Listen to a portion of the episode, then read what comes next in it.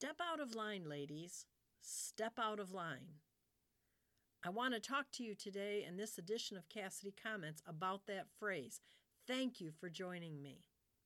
I didn't even watch the Emmys this year, but I heard about the speech by actress Alex Borstein. Borstein told a quick story about her grandmother, who was a Holocaust survivor. She said that when her grandmother was in line to be shot into a pit, she asked the guard, What would happen if I stepped out of line? He told her he didn't have the heart to shoot her, but somebody would. So she stepped out of line and lived. What a powerful story about one woman's courage. Her grandmother took a chance to stand up against evil and not only lived to tell about it, but ushered a new generation to life.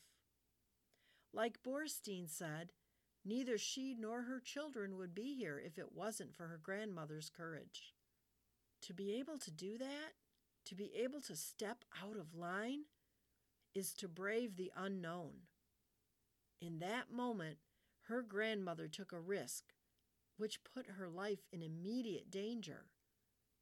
But, of course, her life was already in immediate danger.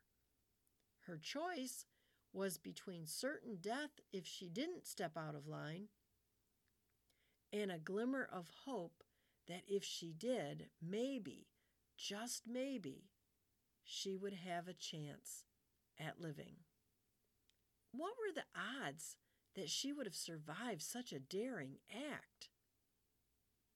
What really amazes me is how quickly she must have made her decision. She probably didn't have any time to think it through, to analyze the pros and cons, or really weigh her decision. She just acted out of sheer courage with a dash of hope. Will you be ready to step out of line, if you must, as a disciple of Christ?